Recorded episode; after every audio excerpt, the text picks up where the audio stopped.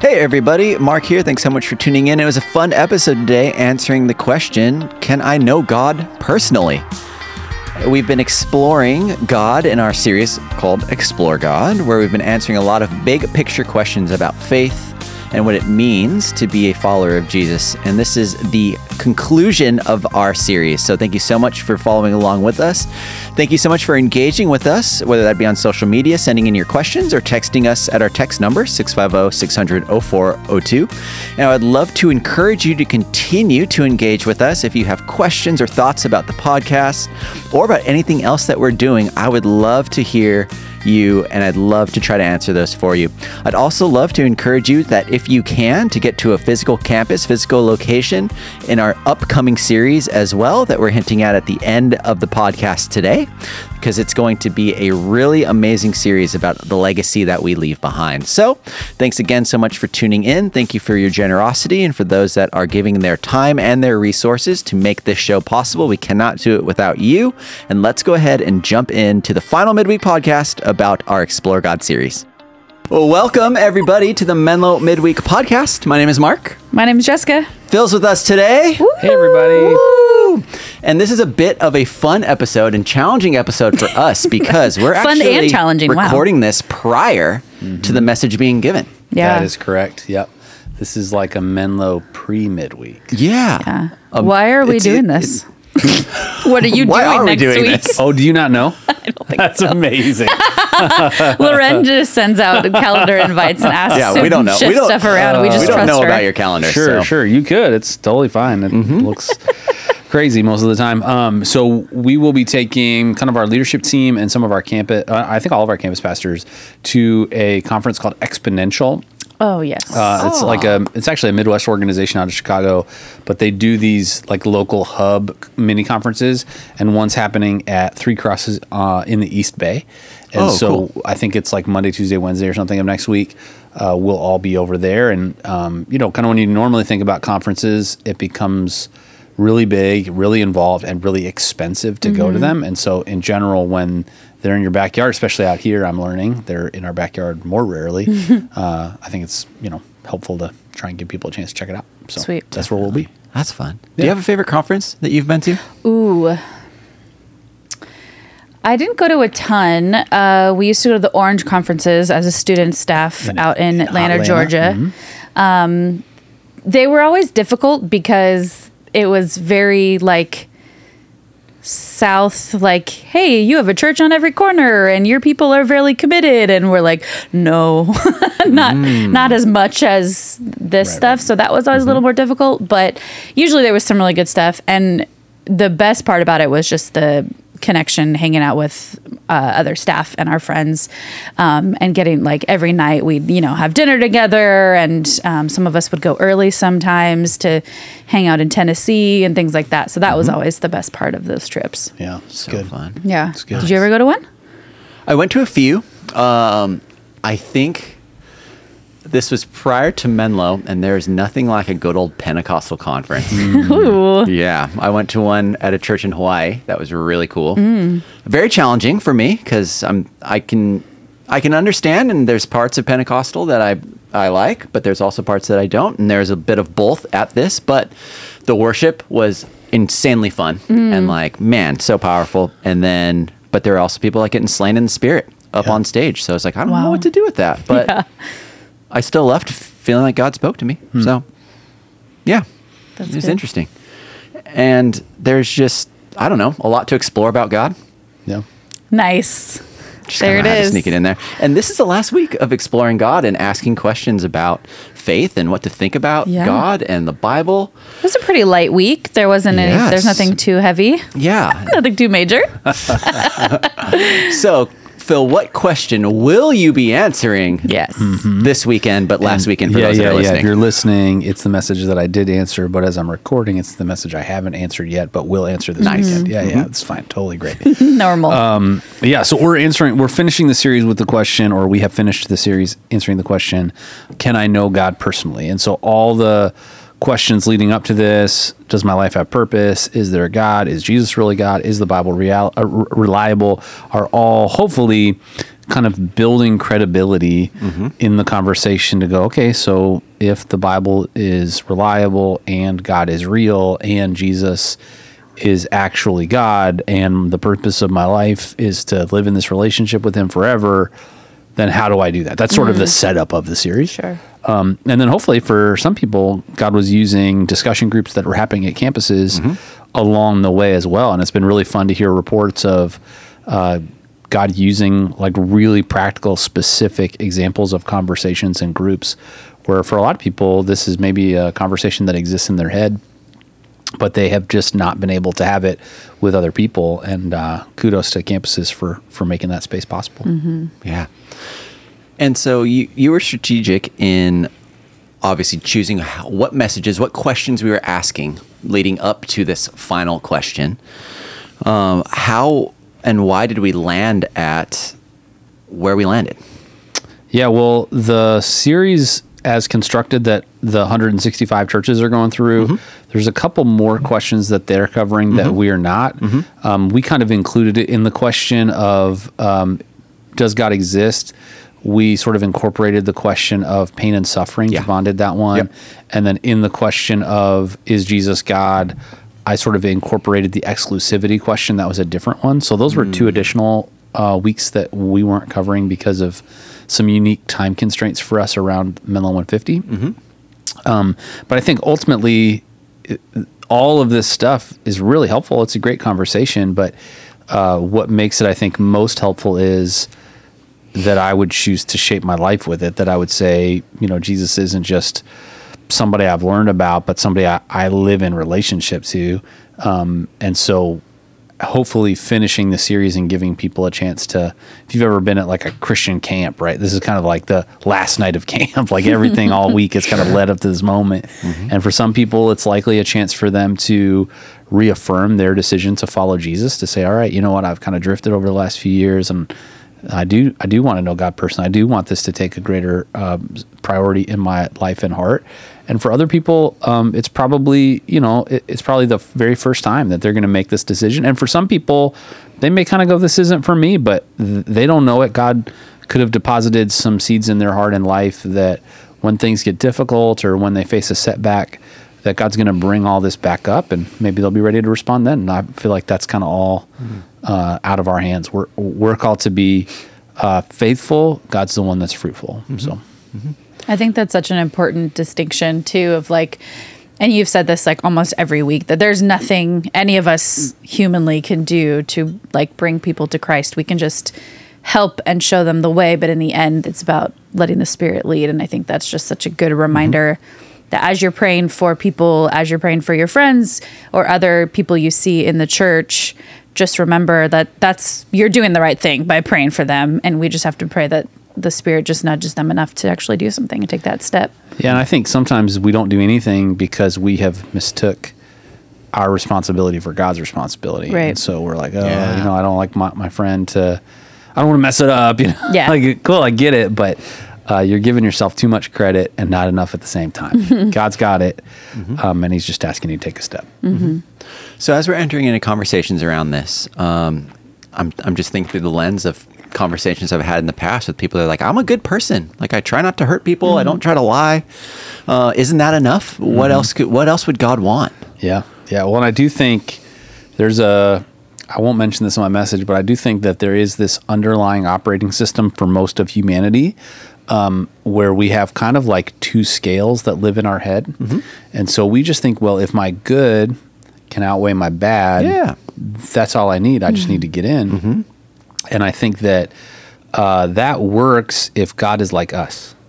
If God is a mix of good and bad, Right. then yeah, like uh, uh, I guess you know, can you overlook the bad if there's more good? And and I would say like there's nobody you know that's just like a person who's never done a good thing in their life. But the standard by which we uh, understand God through the scriptures is that God is perfect. Like he's the word is holy. He's set apart.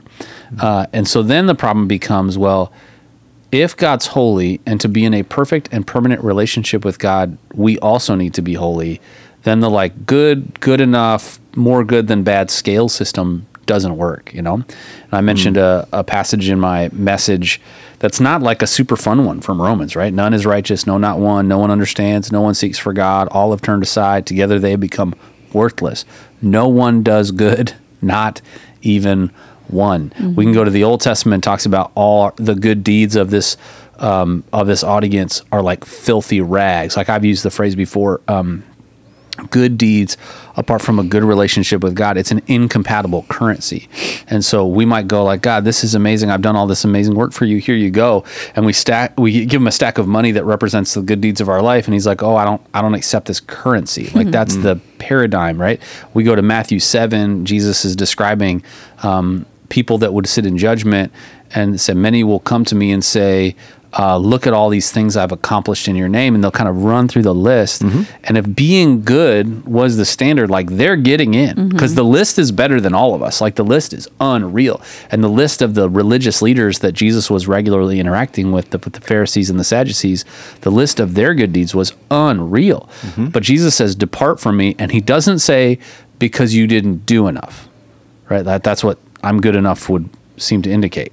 He doesn't even say, "Depart from me, you're not good enough." Hmm. He says, "Depart from me, I never knew you." Right? So this question hmm. of knowing God personally sort of takes focus, and we go, "Oh, this." This is a really big deal. This is hmm. really important that we understand relationship is the linchpin. It's the fulcrum of our standing with God. And as we kind of talked through in the message, uh, that relationship is not something we can earn in any way, shape, or form. As you were thinking, or as you were talking, I just imagined myself calling someone a dirty rag and being able to be able to grab that and like use that scripturally. So thank you for yeah, that. Hey, here to help, dude. Yeah. Here to help. And then I was also thinking about how we could reframe um, what it might mean to be a quote unquote good person and how that could, how good deeds could then be transferred to what it means to be in good relationship Yeah. with God.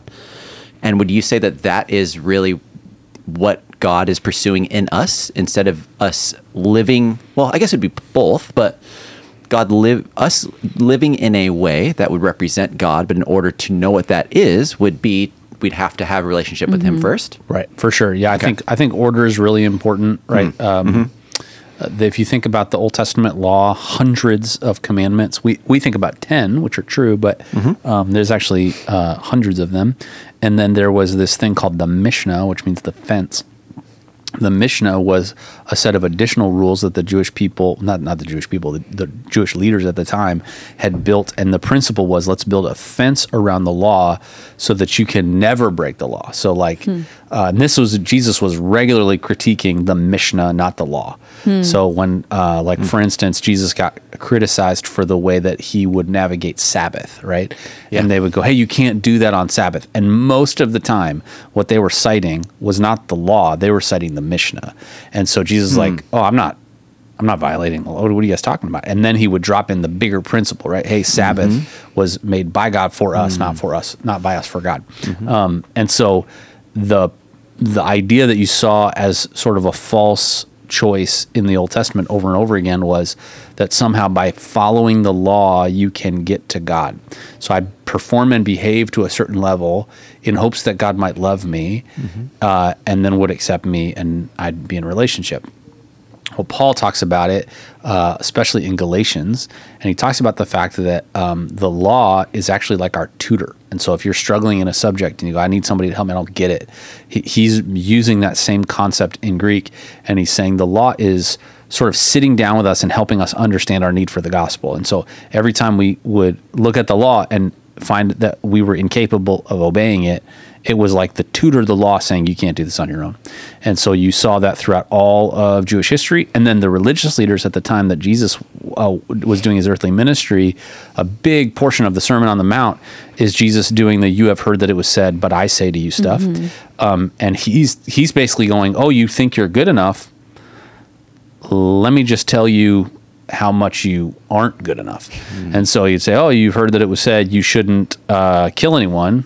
Great, uh, but I'll tell you, if you have hate for them in your heart, you've already killed them, right?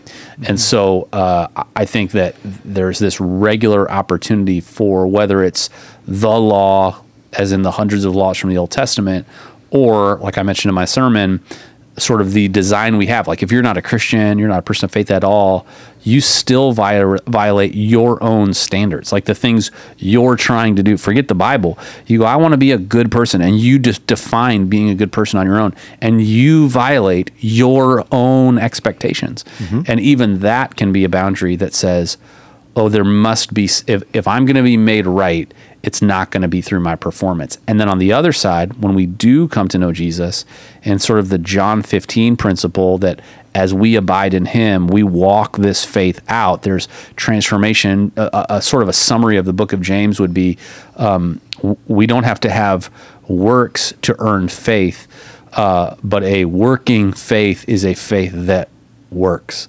Uh, and a faith that doesn't produce works is a worthless faith. Let, let Yeah. that spin around in your head for a minute. Yeah. But it is. It's it's about it's about order and sequence. Uh, if we are trying to obey certain laws or quote unquote be a good person in hopes that God would love us, that is tyranny. It's exhausting. But if we can sit in the reality of our identity that we are loved by God no matter what, whether you're a follower of Jesus or not, He loves you. He's crazy about you. Um, and that if you're a follower of Jesus, you've said, I'm submitting my life to the plan that God has, not the plan that I have. Now, out of that love, acceptance, and relationship, I begin to live out this kind of transformed vision of the different way that Jesus modeled. Yeah. Man. What do you think it is about this conversation about being able to believe that there is a God out there that thinks I'm worthy of dying for? And why what is it about us in our cultural moment, in our in our individualism, however you want to say that, that makes it so hard to say yes to that Right. and I believe that and I want that for myself. Yeah. Because in a lot of times, I mean, people will say, I'm good. I'm Right. good with just living by my own standards. So, Yeah, I mean, I think that the, um, I think that like one of the deepest sort of cultural pressures that we feel is I would describe it as kind of the idol of self sufficiency. Hmm. And we don't believe it, by the way. We actually don't even, we're not consistent in the way we live this out in our culture, but we, we want to communicate that we are. And I think hmm. social media is such an easy example to go find it where, hmm. uh, I'm sure you've you've seen the images where it's like this is what we put on social media, and then it's like the zoom out or the picture that didn't make it to social media. Like this is reality, mm-hmm. and I think our lives are so in our culture are so consistent with that idea, where it's like my marriage is awesome, and then you know. But nobody knows what we're fighting about, or nobody mm-hmm. knows that we've devolved into roommates, right? Mm-hmm. Uh, my kids are perfect, but nobody knows what I have to do at home, the way that I have to like just be awful with them to sort of get them to perform that way. Nobody knows that. I'm so concerned with sort of this external appearance of we got it, we're good. And I think in the I think in Silicon Valley in the Bay Area, uh, this is heavy. This is really hard, especially if if you live in or um, come from a culture or a heritage where this feels like it's kind of hardwired into you. I will have academic success. I will have uh, career success. I will get into that school. I will go into that line of work. My family will look like this.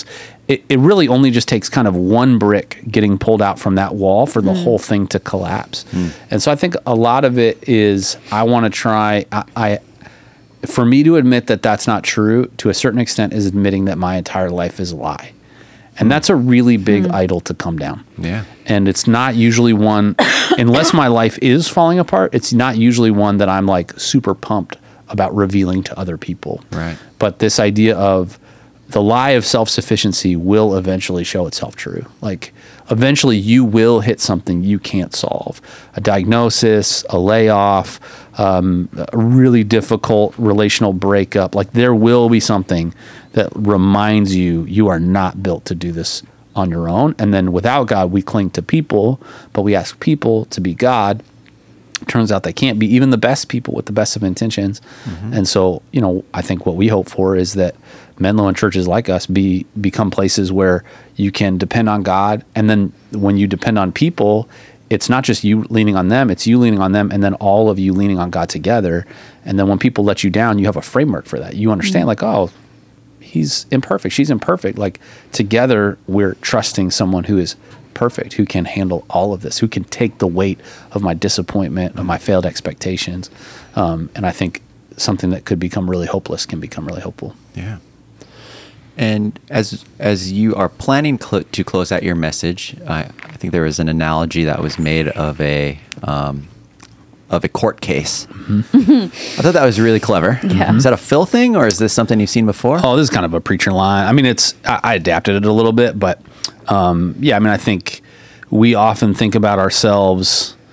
If you think about a, if you think about the way you picture yourself in a courtroom, I think it says something about your personality, where you place yourself, right? Um, when I am Mike Ross. what, dude, let's go I don't know what suits reference. Oh. Mike Ross is. I really the want to be. Harvey, but yeah, yeah. I just Mike Ross, dude, I get it. But you have a photographic memory, so yeah. It's great. And you're married to a princess or something now. Yes, Meghan Markle is plays Yeah. his wife. Yeah, I do show. know that. Yeah. That part's true. The photographic memory part's not Yeah, so yeah. much. But and the Missy Sorry, is Missy. a princess part Well, is. Missy's, Missy's a yeah, princess. Missy's a princess. I thought you were saying you were married to Me- Meghan Markle, and I was like, Oh, that no. feels like it'd be problematic. So yeah, no, I'm a rag. got it, got it, got it. Uh, so I, I think I think uh, just his Cool. favorite. It's just being left out, and I'm so sorry. my uh, I'll try my best my not to do that again. lawyer thought I went immediately to liar liar. Yeah, yeah, so sure. whatever that tells you, I have about me. watched uh, maybe every episode of like every variety of Law and Order that's ever been. Oh, it was my my binging show for a long time. I just had to have it in the background, and uh, so yeah, I, I always think about like being the lawyer, uh, and I think if I wasn't in ministry. Law was like one of those places. Uh, that's how my head works. Yeah. Um, that I, I I think would have been enjoyable. Um, but but I think that there is something really important about understanding that in the grand scheme of eternity, um, even if you said, "Hey, I, I, I'm going to serve as the lawyer," you're serving as your own lawyer. You, you are the defendant, and so there is a case being made against you, and the case being made against you is your own actions, like it's your own life, and so uh, and it's not just your behavior; it's your motivations. And then it's not only your behavior and your motivations, it's the terminal illness of sin that you were given before you were born.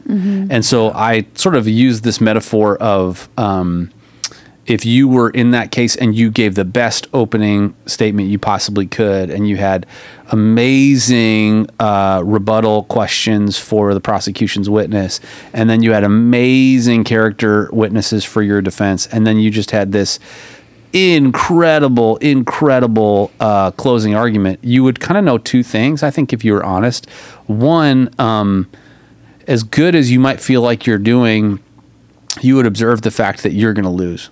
Th- Like there's no doubt about it. You, you would just there's the evidence is overwhelming. We think about cases that sometimes get overturned. Uh, we think about what's called circumstantial evidence, where it's like, oh, you kind of argue it either way. There's no arguing it either way in the uh, landscape of eternity, and no one will try to. Nobody's gonna. It's like, oh yeah, no, that's true. I did think that. I did do that. I did compromise there. Like period. And then I think the other thing you'd observe in that scenario is that God is the judge, and He would be presiding over the case but I think he you'd see him tearing up. You'd see him deeply emotional over you and the state of your soul. And uh, I just kind of hypothesized what would it look like if you're declared guilty by that judge, the gavel slams, and then at sentencing, uh, instead of you getting put in handcuffs, the judge takes off the robe, comes around the front, and allows the handcuffs to be put on him, and then he's taken out. He's put on death row. He waits, and then he's executed. And the standing that he had, you get, and the judgment that you had, he took. That's the gospel. And so uh, I- I think the idea of like, well, let me defend myself. There's no defending yourself. Let me fix it. There's no fixing it. Um, let me just admit that I'm wrong. Cool, great, but the consequences are still the consequences. And uh, I think if we can understand that, we get to see a, a more complete, honest depiction of God's character. He is perfectly just and perfectly loving, and He's so loving that His love satisfied His own justice, so that He could have a perfect and permanent relationship with you. in your transcript, which is what Mark and I read to prepare for this, you used the word weeping, that the judge was weeping. And I like had to take a step back and like, ooh, uh, I gotta process that one for a little bit because it's that's powerful to be able. I mean, I think all of us have either seen a lawyer show or been in a courtroom or something, and so actually to visualize it that way as someone who's a visual learner, just to be like, Oh, okay. Yep. mm-hmm, That's great and hard. Well, we think the moment I don't know about you guys. The moment that I think about a judge, I think about someone who is physically like they're they are physically and sort of emotionally trying to stay detached. Mm-hmm. Like they're trying to avoid a sense in which they are favoring one side or mm-hmm. another. They're trying to stay impartial. Mm-hmm. And so the fact that God can perfectly judge when in reality he is not impartial towards you. He loves you. He loves you in spite of the fact uh, that we are so broken and so sinful th- that his judgment could be satisfied by him honestly having never done anything ever for us. And he would still be morally justified in doing that right? I, there's a mm-hmm. quote from tim keller. I'm not using this weekend but i think is really helpful. He says to be loved but not known is comforting but superficial. Hmm. To be known and not loved is our greatest fear. Think about that hmm. sentence. But to be fully known and truly loved. Well a lot like being loved by god. It's what we need more than anything. It liberates us from pretense, humbles us out of our self righteousness, and fortifies us for any difficulty life can throw at us. So I think ultimately, you know, this mm. picture of a personal relationship with mm. God is not just that God sort of gets us out of hell and gets us into heaven. It includes that, mm. uh, but I think it is also that is the that is the means. The end is that we get to be in a perfect and permanent relationship with God that happens in heaven. Spoiler alert: it eventually happens in new heavens and new earth and a restored creation. But um, I think that that's a beautiful picture. Hopefully, for people to think about. Man, if I've written off this possibility that God could love me that way, or that God would make a way for me, um, hopefully this weekend we'll show them different. It's beautiful. And I think we are planning on ending the service with communion That's as right. well. Mm-hmm. So let's explore that for a second. What is communion? Why do we do it? Why does it matter? What does it stand for? Yeah. So uh, there is a practice that um, all of Jesus' disciples would have had um, lots of knowledge of that took place every year. Um, and it was uh, Passover. So the Passover meal looked back to the Jewish people as they were leaving Egypt in captivity as slaves in Egypt. Uh, Pharaoh was not super pumped about them leaving. And so that's an understatement. And so and so we see two things happen. One, and, and I mean, this is hard theologically, to be honest. Um, one is we see um, uh, we see God send plague after plague after plague. Uh, the other thing that we see do God do, I mean, we, you can explain this away if you want. It says God hardened Pharaoh's heart, Yeah. and so uh, you know. Put that in your theological pipe and smoke it. Like that's a that's a hard thing, man. That's a weird. I got Mark. I got him. Got him. Uh, but I, but I think we, we kind of go like, wait a second, which God did this? You know, and so um, you know, you I, I think the way that I um, kind of harmonize that within my theological understanding of God is that um, Pharaoh was opposed to releasing God's people, and God took that inward condition of Pharaoh and made it worse for his ends. And so he gets to the very end of these plagues, and the final plague was taking the life of the firstborn. And, and like, I, I don't have a, like, that's a, a conversation to have with God, right? It's his prerogative. None of us deserve oxygen. Like, that is the reality. Um, and he's trying to deliver his people.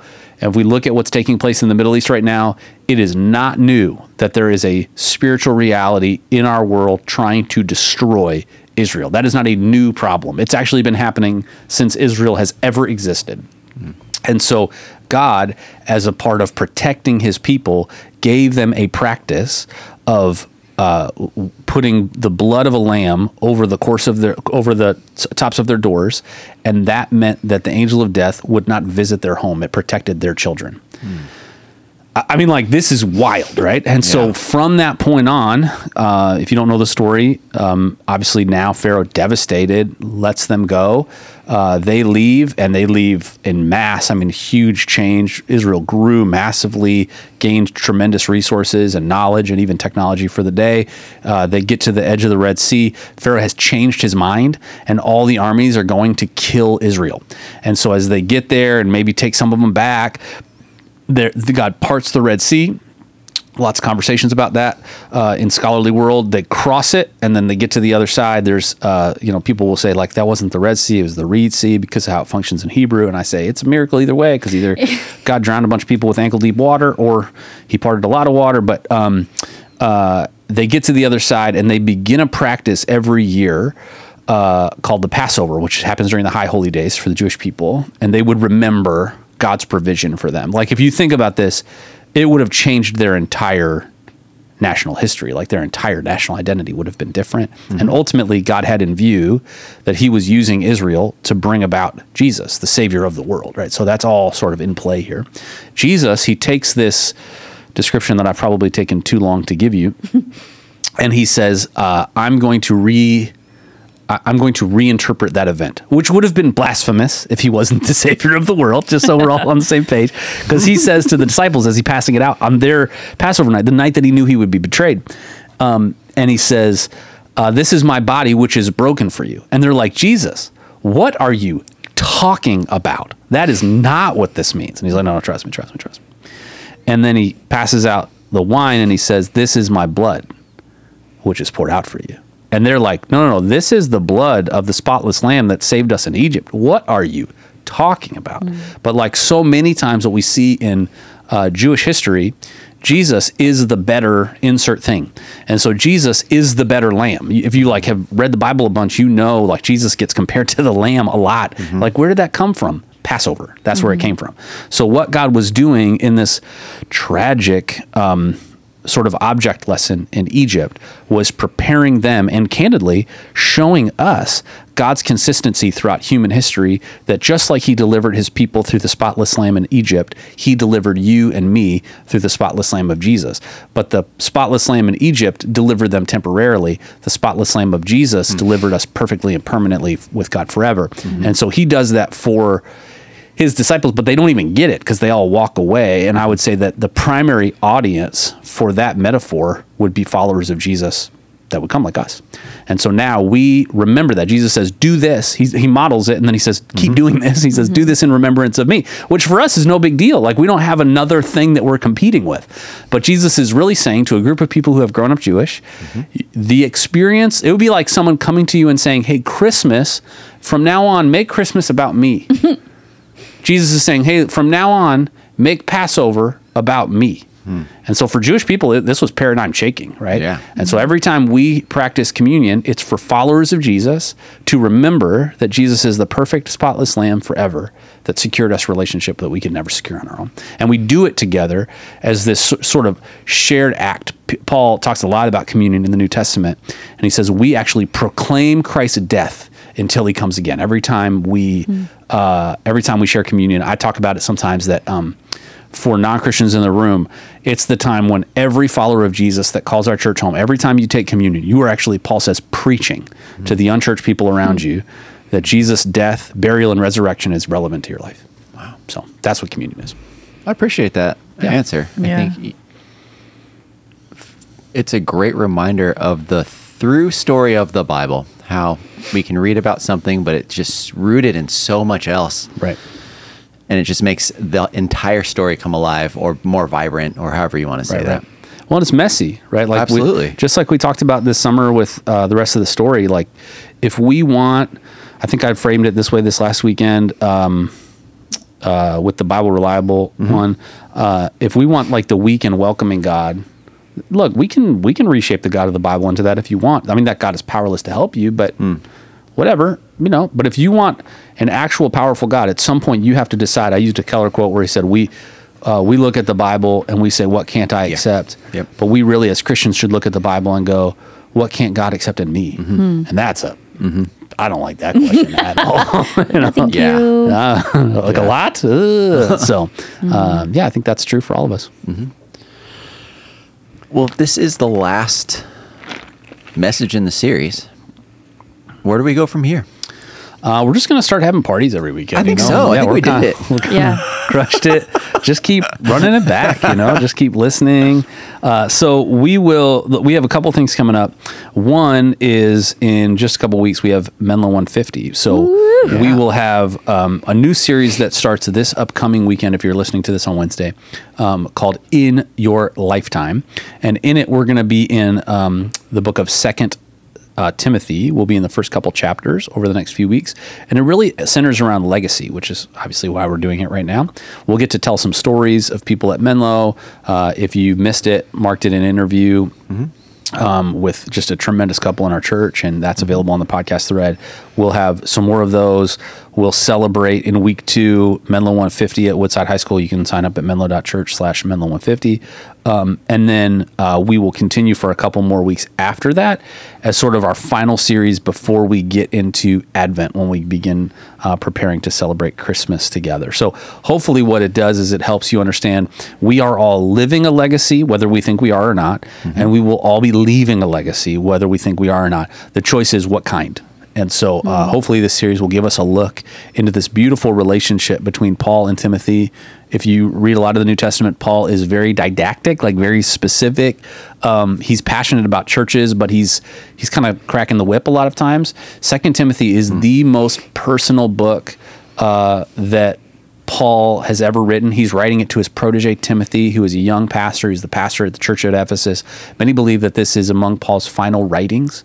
Um, and so you just see a much more sort of personal heart from Paul to Timothy. And I think in turn, sort of the Spirit's heart for you and me uh, to think about and walk with God. Amazing. Before we go, I have a series pitch. I'm ready. Whoa. It's the rest brought of the to you story. by the way, yeah, brought to you by the way from the series picture of the rest of the story, ladies and gentlemen, Jessica Haven. It's the rest of the story meets summer at the movies, Mm-hmm. but we take The rest of the movies.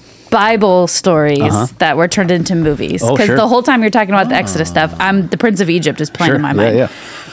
So we go through that movie and we talk about how it works. It Mm-hmm. Yeah, doesn't work. summer at the that's- Bible movies. Yes, there it is. Nice. There's the Exodus one with uh, Christian Bale plays Moses, and there's the old Charlton Heston. Mm-hmm, Yeah, yeah. There's maybe it's just Moses movies. Cheryl, no, not Sheryl Crow. Russell Crowe. Noah didn't he Russell do a, Crowe. Didn't he do a Noah Yeah, one? he was Noah. We could also do uh, Bruce Bruce, Almighty. Almighty? Yeah, that's a This good has one. got And some Evan legs. Almighty. Yeah. Oh, if you're yeah. listening Yeah. to this and you have some other movies that we should think about, you Yes. send them in. Text us. We will be close to starting to forecast out series for 2024 Mm-hmm. and 2025. So, uh, yeah, seriously, send in your ideas of uh, genuinely what maybe it's movies, but maybe you're just like, I'd love to hear you guys cover insert topic. Mm-hmm. Um, we're not going to be out of ideas, but we'd love to include yours. Yeah. Well, thanks, Phil. Of Uh, course. We'll be praying for you for this weekend and Thank you. praying for your week as well as we're heading into Menlo 150. And as you are all listening to this, pray for our leadership team as they are off at a conference On the East Bay. In the East Bay. Yeah. Cool. Thanks, everybody. Have a great week. See you, everybody. Bye. Bye.